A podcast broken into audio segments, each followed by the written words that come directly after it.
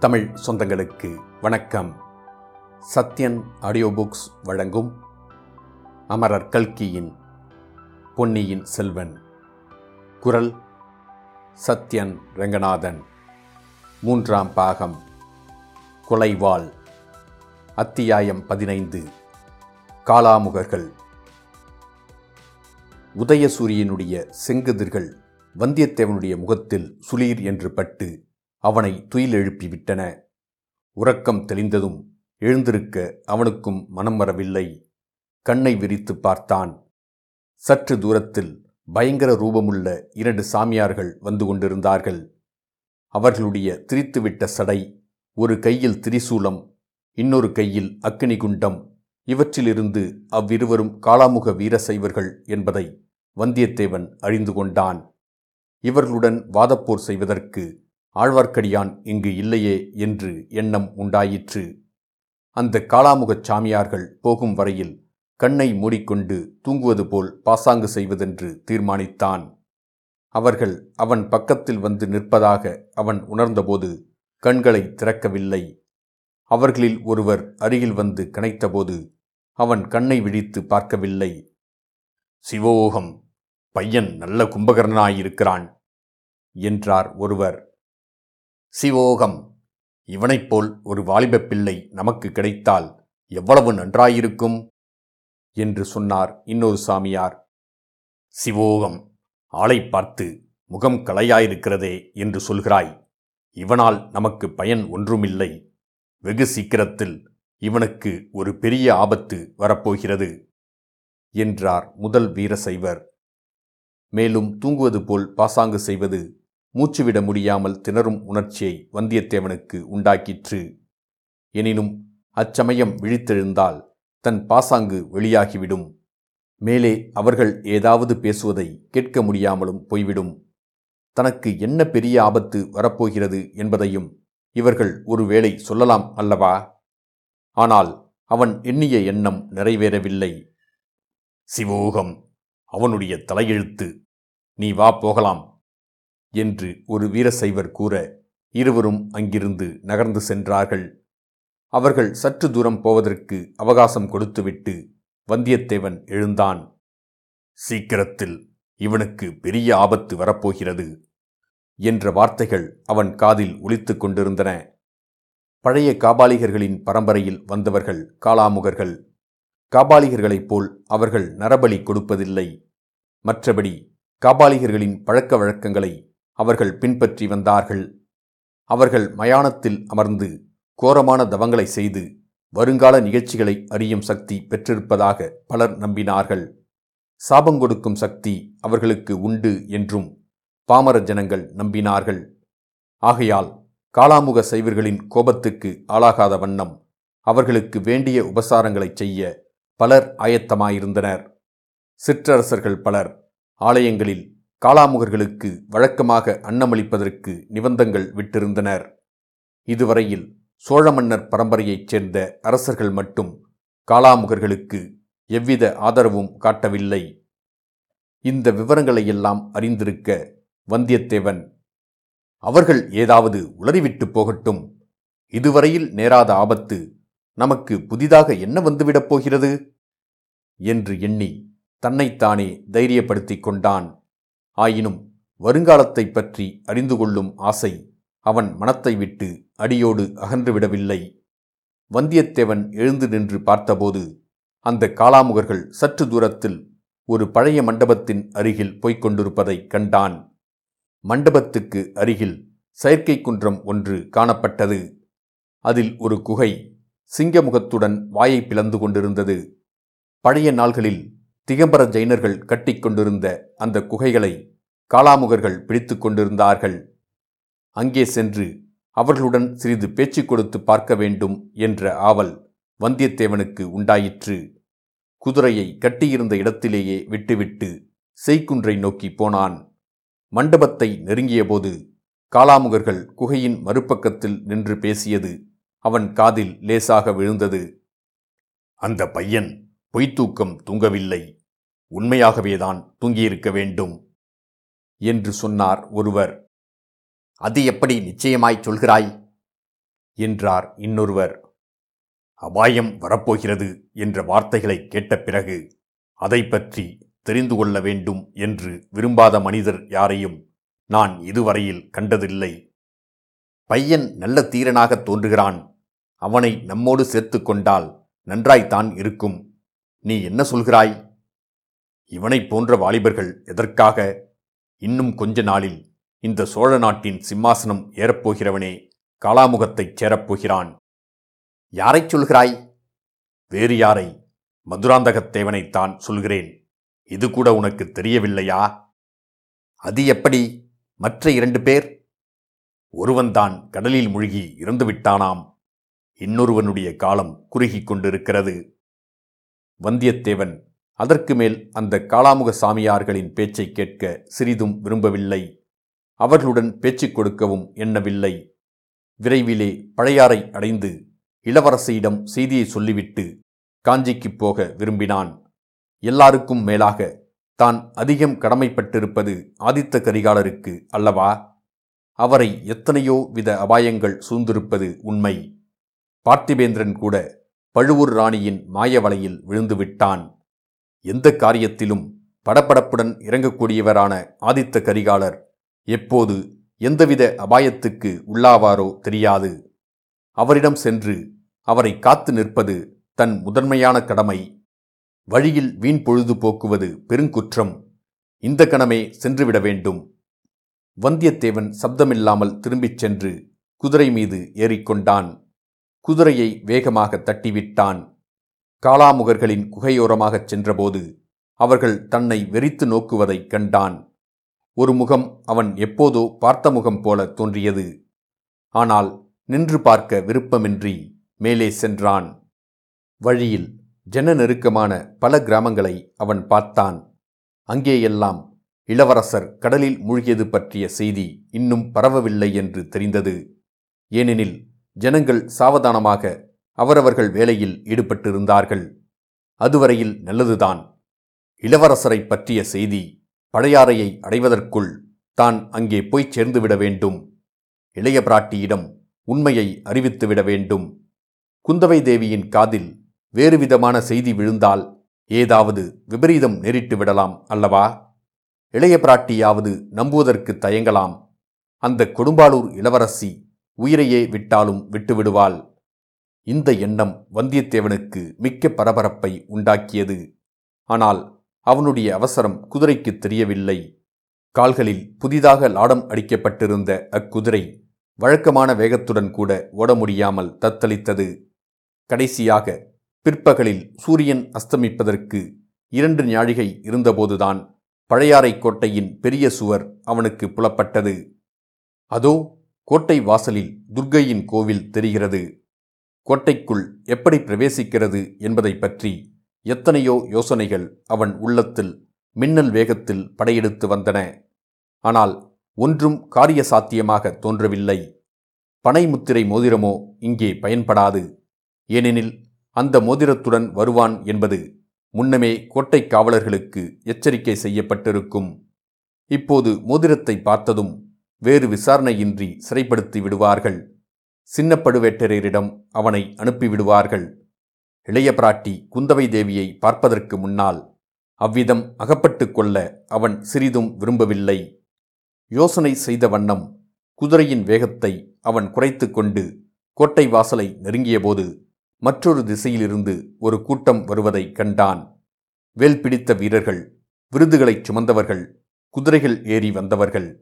இவ்வளவு பேருக்கும் நடுவில் தாமரைப்பூ வடிவமாக அமைந்த ஒரு தங்க ரதம். ஆகா அந்த ரதத்தில் விற்றிருப்பது யார்? இளவரசர் மதுராந்தகத்தேவர் அல்லவா? கடம்பூர் அரண்மனையிலும் தஞ்சாவூர் பொக்கிஷ நிலவரையிலும் பார்த்த அதே இளவரசர்தான். கோட்டைக்குள் பிரவேசிப்பதற்கு யுக்தி என்னவென்பது உடனே வந்தியத்தேவன் மனதில் தோன்றி அவனுக்கு உணர்ச்சியூட்டிவிட்டது. ஆபத்து வரப்போகிறது என்ற வார்த்தை காதில் விழுந்தால் அதை பற்றி அறிந்து கொள்ள விரும்பாதவனை இதுவரை நான் பார்த்ததில்லை. இவ்விதம் காளாமுகர்களில் ஒருவர் கூறிய வார்த்தைகள் அவன் மனத்தில் பதிந்திருந்தன. அவனே அந்த ஆவலுக்கு இடங்கொடுத்து விட்டான் அல்லவா? அந்த காளாமுகரின் யுக்தியை இங்கே கையாண்டு பார்க்க வேண்டியதுதான். தாமரை மலரின் வடிவமான தங்க ரதத்தை நோக்கி வந்தியத்தேவன் களைப்படைந்திருந்த தன் குதிரையை வேகமாகச் செலுத்தினான். மதுராந்தகத்தேவருடைய பரிவாரங்களில் யாரும் அவ்விதம் ஒருவன் செய்யக்கூடும் என்று எதிர்பார்க்கவில்லை. ஆகையால் அவனை யாரும் தடுக்க முன்வருவதற்குள் குதிரை ரதத்தின் சமீபத்தை அடைந்துவிட்டது. அந்தச் சமயத்தில் வந்தியத்தேவன் குதிரை மீது எழுந்து நின்றான். ரதத்தில் வீற்றிருந்த மதுராந்தகரை உற்று பார்த்தான். பார்த்துவிட்டு ஓ அபாயம்! என்று ஒரு குரலை கிளப்பினான். உடனே தடால் என்று குதிரை மீதிருந்து தரையில் விழுந்து உருண்டான். குதிரை சில அடி தூரம் அப்பால் சென்று நின்றது. இவ்வளவும் சில வினாடி நேரத்தில் நடந்துவிட்டது. மதுராந்தகத்தேவரின் பரிவாரத்தைச் சேர்ந்த சிலர் அவனுடைய குதிரை ரதத்தை நோக்கிப் போவதைக் கண்டு அவசரமாக கத்தியை உரையிலிருந்து எடுத்தார்கள். சிலர் வேலை எறிவதற்கு குறி பார்த்தார்கள். அதற்குள் அவன் குதிரை மேல் நிற்க முயன்று கீழேயும் விழுந்துவிட்டபடியால் அவர்களுடைய கவலை நீங்கியது. பிறகு கீழே விழுந்தவனை பார்த்து எல்லாரும் சிரித்தார்கள். மதுராந்தகரும் சிரித்தார். அதற்குள் ரதம் நிறுத்தப்பட்டிருந்தது. அவர் கையை காட்டி சமிஞ்சை செய்யவே வீரர்கள் இருவர் வந்தியத்தேவன் அருகில் சென்று அவனை தூக்குவதற்கு முயன்றார்கள். அதற்குள் அவனே எழுந்து உட்கார்ந்திருந்தான். வீரர்களுடைய உதவி இல்லாமல் குதித்து எழுந்து நின்றான். தான் விழுந்தது பற்றி சிறிதும் கவனியாதது போல் இளவரசர் மதுராந்தகரையே உற்று பார்த்து கொண்டிருந்தான். அவனை இப்படி அருகில் கொண்டு வாருங்கள் என்றார் இளவரசர். வீரர் இருவரும் வந்தியத்தேவனை கையை பிடித்து அழைத்துச் சென்று ரதத்தின் பக்கத்தில் நிறுத்தினார்கள். இன்னமும் அவனுடைய கண்கள் மதுராந்தகர் முகத்தின் பேரிலேயே இருந்தன. அப்பனே நீ யார்? என்று இளவரசர் கேட்டார். நான் நான் தான் சக்கரவர்த்தி பெருமானே என்னை தெரியவில்லையா? என்றான் வந்தியத்தேவன். என்ன உணர்கிறாய்? அடே நீங்கள் சற்று விலகி நில்லுங்கள் என்றார் மதுராந்தகர். மற்ற வீரர்களை பார்த்து வீரர்கள் விலகினார்கள். என்னை யார் என்று எண்ணிக்கொண்டாய்? என்று மறுபடியும் மதுராந்தகர் கேட்டார். மன்னிக்க வேண்டும் இளவரசே தவறாக சொல்லிவிட்டேன். தாங்கள் இன்னும் இன்னும் என்று தட்டு தடுமாறி பேசினான். இதற்கு முன் எப்பொழுதாவது என்னை நீ பார்த்திருக்கிறாயா? பார்த்திருக்கிறேன். இல்லை பார்த்ததில்லை. என்னை பார்த்திருக்கிறாயா? இல்லையா. உண்மையைச் சொல். நேற்றிலிருந்து நான் உண்மையை சொல்வதென்று வைத்திருக்கிறேன். அதனால்தான் நிச்சயமாக சொல்ல முடியவில்லை. ஓஹோ நேற்று முதல் நீ உண்மை பேசுகிறவனா? நல்ல வேடிக்கை. என்று மதுராந்தகர் சிரித்தார். அதனால் நிச்சயமாய் சொல்ல முடியாமற் போவானேன்? என்று மறுபடியும் கேட்டார் மதுராந்தகர். இந்த காலத்தில் எதைத்தான் நிச்சயமாக சொல்ல முடிகிறது? ஒருவரைப் போல் இன்னொருவர் இருக்கிறார். ஒரு நாள் மூடு பல்லக்கில் இருந்தவர் இன்னொரு நாள் ரதத்தில் இருக்கிறார். என்ன சொன்னாய்? என்று மதுராந்தகர் சிறிது திடுக்கிட்ட குரலில் வினவினார். ஒருவரைப் போல் இன்னொருவர் இருப்பதால் நிச்சயமாய் சொல்ல முடியவில்லை என்றேன். நான் யாரைப் போல இருக்கிறேன்? இரண்டு தடவை தங்களை நான் பார்த்திருக்கிறேன் அல்லது தங்களைப் போன்றவரை பார்த்திருக்கிறேன். தாங்கள்தானா? அதாவது நான் பார்த்தவர்தானா? என்று சந்தேகமாயிருந்தது. அதை தெரிந்து கொள்வதற்காகத்தான் சற்று முன் குதிரை மேல் ஏறி நின்று அப்படி உற்று பார்த்தாயா? ஆம் ஐயா. என்ன தெரிந்து கொண்டாய்? தாங்கள் நான் பார்த்தவராகவும் இருக்கலாம் இல்லாமலும் இருக்கலாம் என்று தெரிந்து கொண்டேன். மதுராந்தகருக்கு கோபம் உண்டாகத் தொடங்கியதென்பது அவருடைய முகத்திலிருந்தும் குரலின் துணியிலிருந்தும் தெரிந்தது. நீ சுத்த போக்கிரி உன்னை.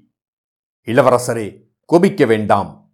நான் தங்களையோ தங்களைப் போன்றவரையோ பார்த்தது எங்கே? என்று சொல்கிறேன். பிறகு தாங்களே தீர்மானித்துக் கொள்ளலாம். அப்படியானால் சொல். சீக்கிரம். ஒரு பெரிய கோட்டை நாலாபுரமும் நெடிய மதில் சுவர்.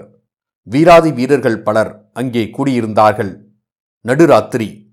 சுவரில் மாட்டிய பெரிய அகல்விளக்கிலிருந்து புகையினால் மங்கிய வெளிச்சத்தில் அவர்கள் ஆத்திரமாக பேசிக்கொண்டிருந்தார்கள் சுவர் ஓரமாக ஒரு பல்லக்கு இருந்தது.